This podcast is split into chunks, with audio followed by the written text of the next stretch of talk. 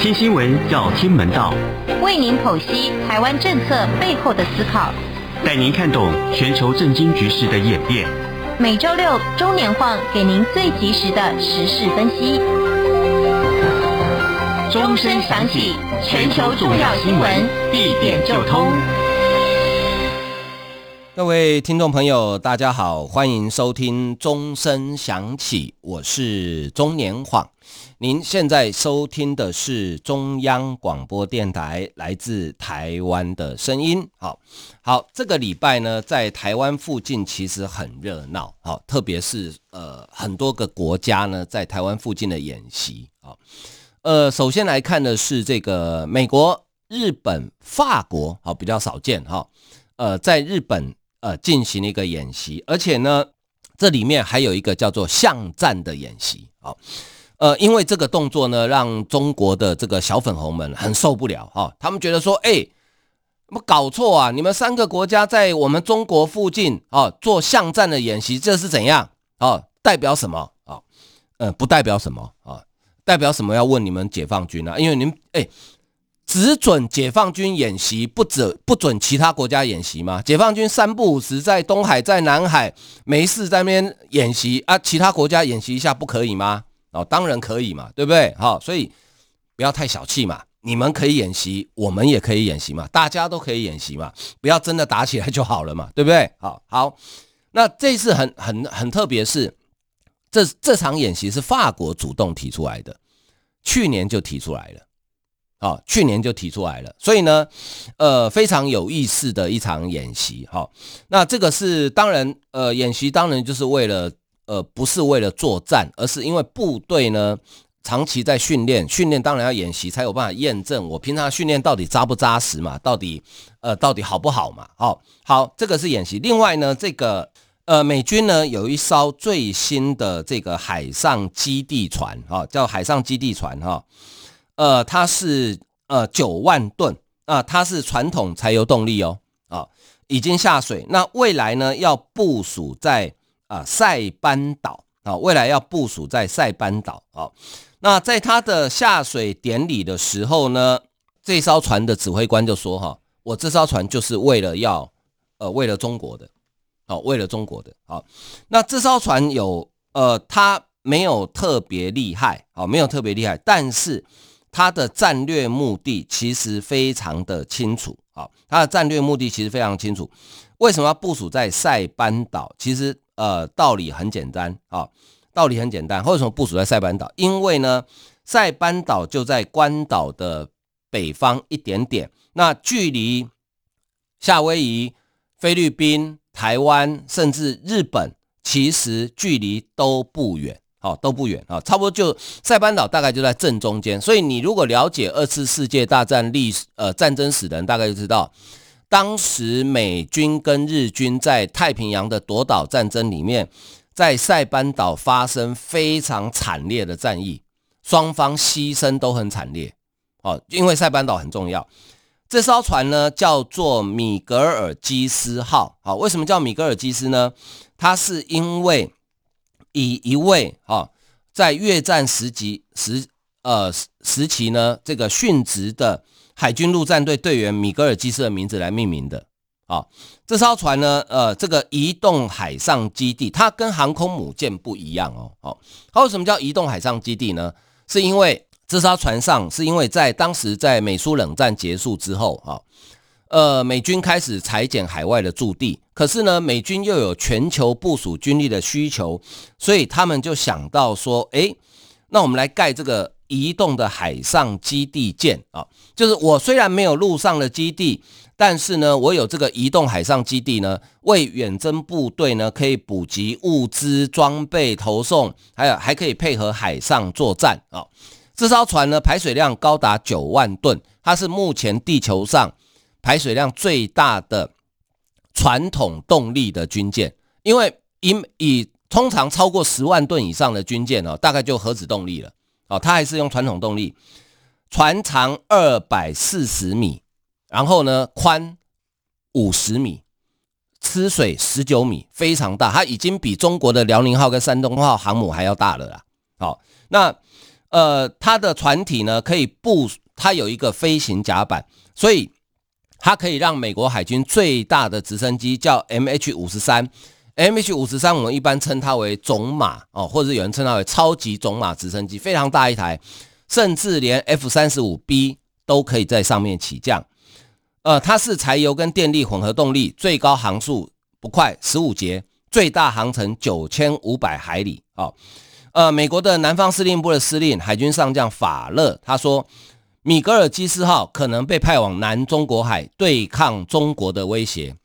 啊、那 其实呢，他就是要派到塞班岛，而且将来第一步是派到塞班岛，而且将来可能会长期部署在南海。啊，变成一个移动的海上基地，啊，变成一个海移动的海上基地，啊，这个是美军最近的部署。那事实上呢，呃，台美之间的军事合作呢，最近也有一些升级，哈，比如说，呃，前天的深夜啊，凌晨大概差不多五点多的时候，有四架呃升级版升级完成的 F 十六 V 战斗机。突然从嘉义空军基地深夜起飞，然后呢，很快的飞到台湾的东南海域，然后其中两架的呃这个机翼的尾端有被拍到挂了呃各一枚 AIM 一二零中程空对空飞弹，然后呢飞出去我们的东南外海之后试射完成，而且。两颗飞有两架发射，另外两架没有发射，好，呃，都完整的命中靶机，好，然后六点多顺利回到嘉义空军基地。这个新闻国防部虽然没有证实，但是也从来没有否认，所以应该是真的。好，这有什么重大意义呢？因为呃，台湾在二公元两千年的时候，跟美国 呃买了两百一十八枚。AIM 一二零中程防空飞弹，AIM 一二零的射程可以到一百一十公里左右，所以它标准是一个视距外作战的武器。好，什么叫视距外作战呢？就是呃，飞行员眼睛看不到目标，但是这个飞弹可以攻击，可以锁定，而且可以精准命中目标，这个叫视距外武器。好。而且飞行员呢可以射后不理。什么叫射后不理呢？就是说，假设我一架 F 十六上面我挂两颗 AIM 一二零，当我面对第一架敌机，我发射之后，我可以离开现场。离开现场有两个好处：第一个，避免被敌机的防空飞弹，或是地面炮火，或是敌机其他的战斗机攻击。好，第二个好处是呢，我可以去寻找下一个目标。我去攻击下一个目标，好，这是射后不理飞弹的好处。那 我们在两千年的时候跟美国买了两百一十八枚，可是呢，呃，这一批飞弹当时并不是放在台湾，它是放在关岛。为什么放在关岛呢？是因为美国当时哈两千年的时候，当时担心哈这个地缘政治太过于敏感哦，你这个飞弹呃视距外的攻击武器直接。放在台湾的话，怕中国会跳脚，所以就先放在关岛，一直到二零零三年，呃，中国取得俄罗斯制的 AA 十二，也是中程的空对空飞弹之后呢，我们才把这两百一十八枚飞弹从关岛运到台湾来，就配置在 F 十六上面。可是呢，这个飞弹从来没有在台湾发射过，在关岛，我们的飞行员在关岛曾经发射过。在亚利美国亚利桑那州的陆克空军基地曾经发射过，可是，在台湾本岛从来没有发射过。那因为这个飞弹很好，所以我们在二零呃零七年吧，又跟美国追加采购两百枚。好，那为什么这个飞弹从来没有发射过呢？哦，当然这里面有它很多美国国家安全跟军事机密上的考虑啊。呃，这个不是针对台湾，比如说像现在全世界很闻名的爱国者三型飞弹，全世界有大概几十个国家跟美国采购爱国者三型飞弹，我们台湾也有，啊，但是呢，除了以色列之外，没有一个，没有任何一枚爱国者三型飞弹在美国本土以外发射过。那为什么以色列例外呢？因为没办法，因为以色列是战争的需要，因为他对抗叙利亚的那个呃遏制的飞毛腿飞弹，呃防空需要。哈，好，为什么呢？因为呃美国在买爱国者在卖爱国者三型飞弹的时候，它都会附加一个弹书，就是说，除非你是因为战争需要，否则你演习的时候都不可以发射爱三飞弹，因为爱三飞弹是美国集合。等于是他最先进的防空飞弹的技术于一身，所以他担心你在发射的演习发射的时候，呃，可能各种原因，呃，飞弹的机密参数会被呃美国的敌对国家拦截啊，甚至被有人刻意的泄露啊。那好，那我们买爱三，那我要验证一下啊，我都没有发射过，那我怎么知道？第一个，我的我的军人会不会操作？第二，你的飞弹会不会这个能到底准不准啊？哈。所以呢，我们会到美国去发射，就是我们买很多套，对不对？会有几套留在美国，然后定期我们的国军部队、飞弹部队，他会到美国去发射。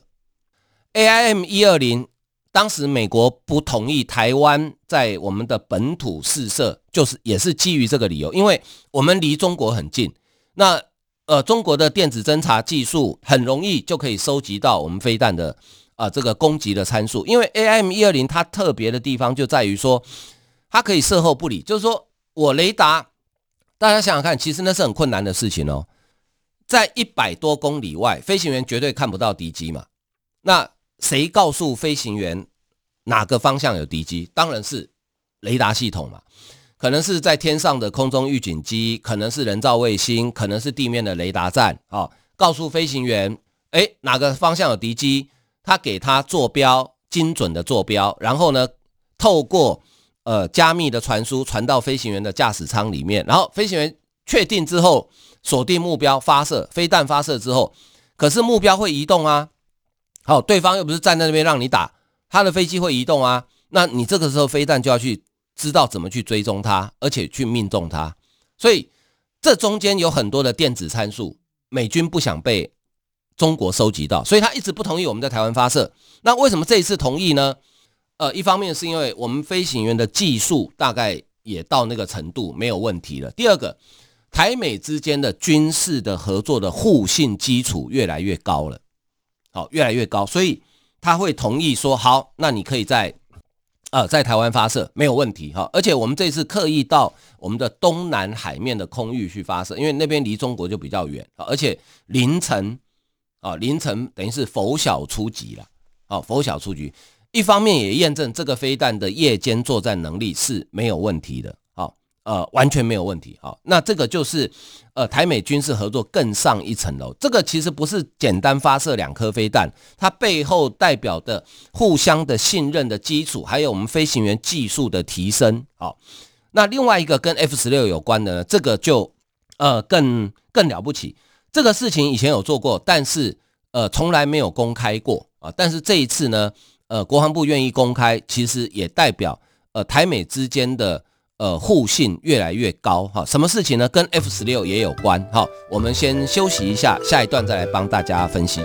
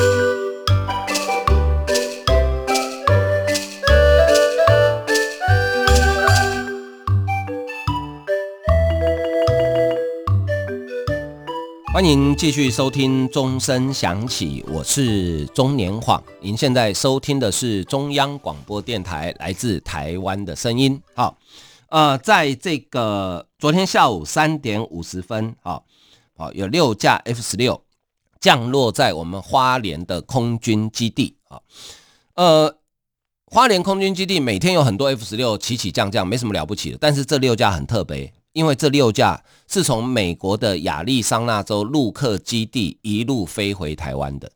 好，我们当时跟美国采购了一百六十几架 F 十六 A B 型战斗机。好，那当时买的时候呢，有留了大概十架左右在亚利桑那州的陆克空军基地。好，为什么留在那边呢？因为你买一款新的战斗机，哈，我们的飞行员从来没飞过。啊，虽然有派种子教官到美国受训，然后种子教官结训之后回来教其他的飞行员哈，但是呢，有很多飞机更细腻的，或者说可以把性能在空战的时候可以把这个性能发挥到极致的技术，需要在呃陆克基地来继续熟悉训练啊，因为有美军的教官会教你啊，这一样道理，就像我们也有飞行员在法国受训飞幻象两千，因为。原来飞机的生产设计国最了解这个飞机的性能，他们的飞行员也最了解，所以我们当时就留了，我记得印象中好像是留八架在那边，所以我们的飞行员呢，就飞机不动，飞机留在陆客，然后我们的飞行员不断的会派一批去受训，受训回来之后，哎，结训之后再换另外一批去啊，所以增进我们飞行员操控 F 十六的能力。呃，根据我的了解啊，我们的飞行员。以往这几年来，哈，在陆客基地的表现，因为世界上很多国家跟美国买 F 十六嘛，所以世界各国的飞行员都有在那边受训啊。那我们的飞行员在那边的表现都非常好，哦，很常常经常在模拟的训练当中，甚至都可以把美军的教官给击落，好，那表现非常好。那为什么要飞回来？因为呃，大家应该还记得，我们的 F 十六 A B 型要全部升级变成 F 十六 V 啊。那在那边的老飞机，那也要飞回来升级啊。好，那你知道这个飞机总不能运船运回来嘛，对不对？一定是直接飞回来嘛。好，所以呢，就六架，哈，六架陆客呃 F 十六，这一次呢，照媒体的报道，应该是有三架是我们的飞行员飞的，另外有呃三架哈，应该是美军的。飞行员飞的，但是他没有挂美国的备章。好，那一路从陆克基地飞回来，那你知道亚利桑那州陆克基地飞到台湾有多少公里吗？好，当然是好几万公里。那 F 十六要加油啊，怎么办？中间你横越太平洋的时候，有很多地方是没有基地可以加油的，那怎么办？用空中加油。所以，呃，昨天到的这六架。是从夏威夷的檀香山起飞之后，中间不停，一路飞到台湾，历经十几次空中加油。因为呃，有人拍到在檀香山国际机场呢，六架 F 十六起飞，还有伴随着美军的呃一三零 C 一三零改装的空中加油机两架，好，空中加油，然后呃顺利的。飞到花莲空军基地，然后呢，过一阵子再转到嘉义基地，呃，飞到清，再过一阵子再转到清泉岗基地做这个升级啊，就是从 F 十六 A B 型分成升升级成 F 十六 V。好，好，这个意义在哪里？第一个，我们的飞行员虽然台湾没有空中加油机啊，但是我们的空军飞行员至少我确定 F 十六的空军飞行员具有空中加油的技术。你不要小看空中加油哦，这跟我们一般开车去加油站加油不一样哦。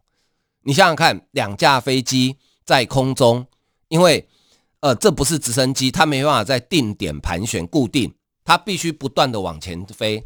两架飞机在定点啊，在空中以相同的速度，然后稳定的飞行，然后从飞机的伸出油管来空中加油，那其实是不容易的技术，要经过训练的。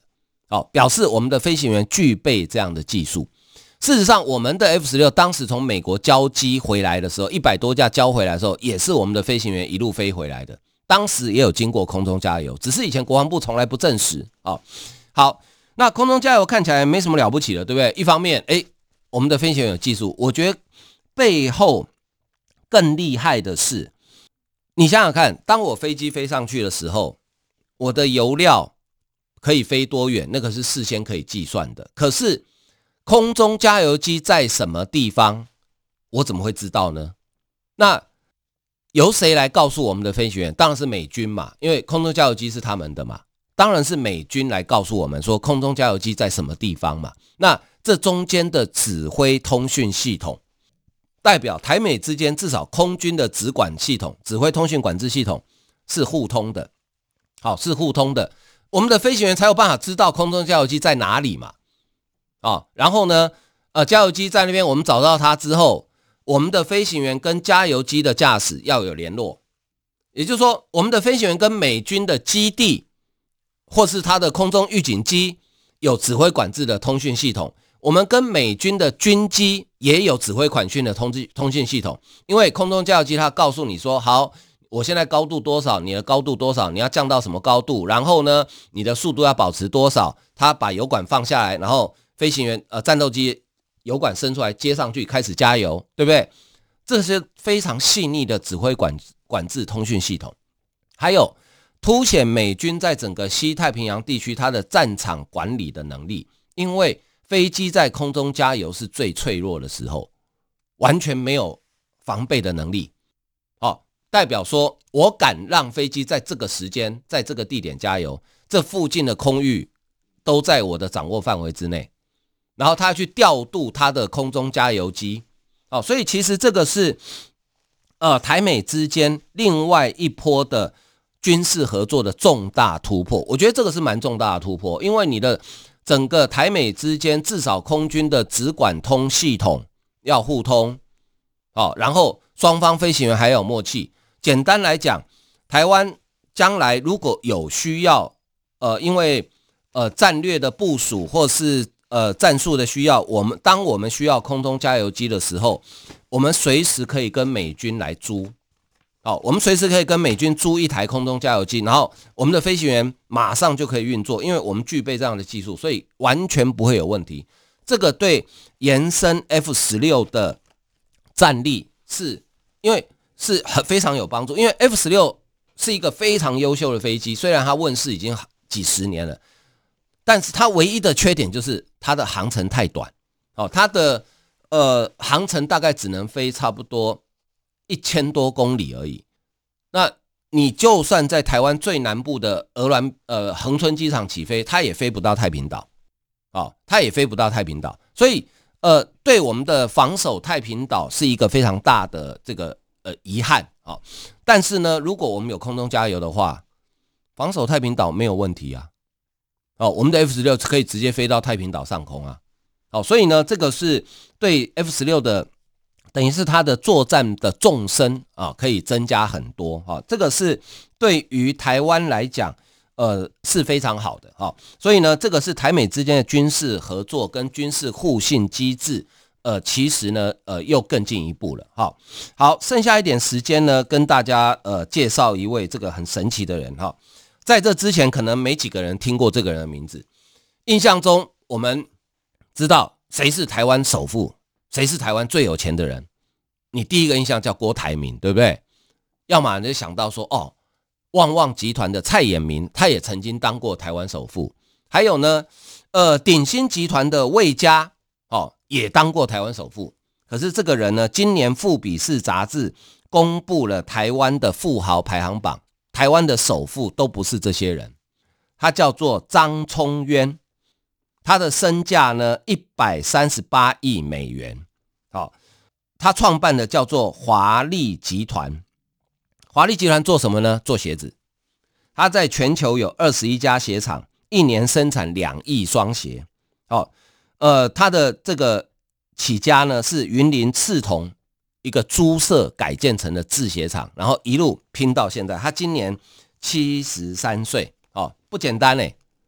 没以前你从来没听过，对不对？啊，呃，在今年五月五号的时候，富比士杂志公布了二零二一年台湾富豪排行榜。呃，这华丽集团的董事长张聪渊以身价一百三十八亿美元，大概合台币三千八百三十亿，变成台湾首富。好，那所以。一时之间，大家都在问说：“啊，这是哪位啊？从哪里掉出来的？怎么突然从山上掉下来的一个首富？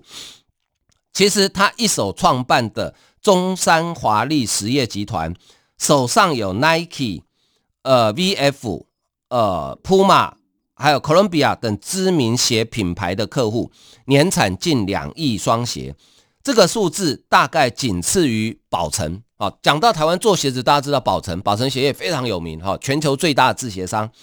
华丽也是全球最大的硫化鞋制造商，而且早在二十年前就是知名品牌 Converse 最大的供应商啊。它 Converse 有一款非常有名的 All Star 的帆布鞋，应该很多人都买过，就是华丽生产的哦，就是华丽生产的。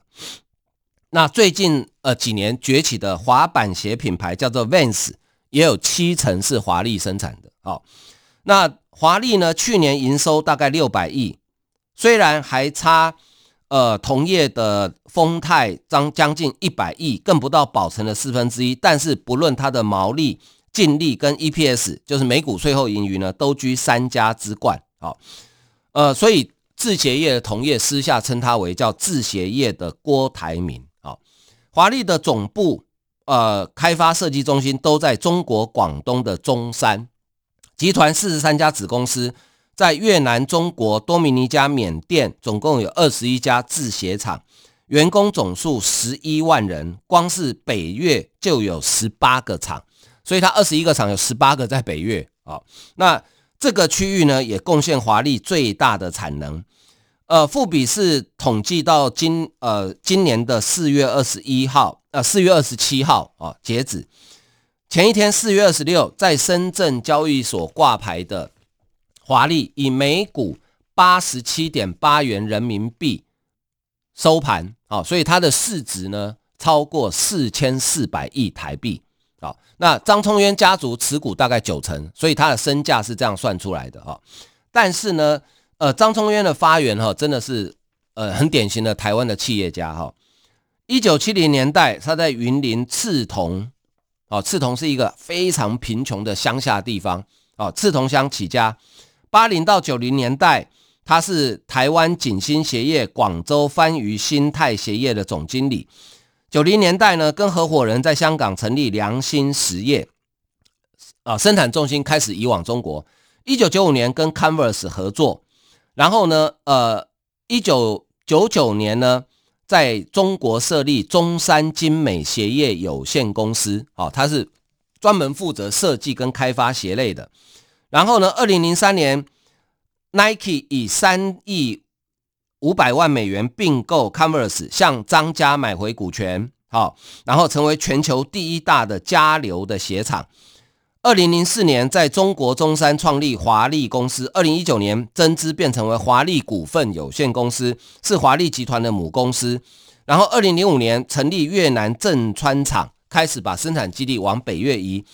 二零一二年跟 Nike 开始合作。二零一三年跟 Puma 合作，啊，然后接着在多米尼加又呃设厂，哈，然后呢，接着。二零一四年的时候，他的鞋履出货量突破一亿双，好，然后呢，这个二零一八年呢，开始跟一个叫做 Under Armour 合作，好，然后呢，同年进军缅甸，到呃二零二零年的四月二十六，在深圳挂牌上市，好，所以这个是华丽集团崛起，但是它真的只有这么一点点钱吗？其实未必哦，因为。他的身价哈，其实应该超过三千八百三十亿啊，但是呢，呃，富比士的算法呢，就只算他华丽集团，但是其实他名下有非常多的不动产，哦，所以他的身价应该不止，呃，这个新的。台湾的首富哈，所以你下次如果看到这个人的时候，不要说哎，你哪位哦？他现在是台湾最有钱的人哈，尊敬一点哈。好啊，时间的关系，我们今天节目进行到这里，非常感谢大家收听，再见。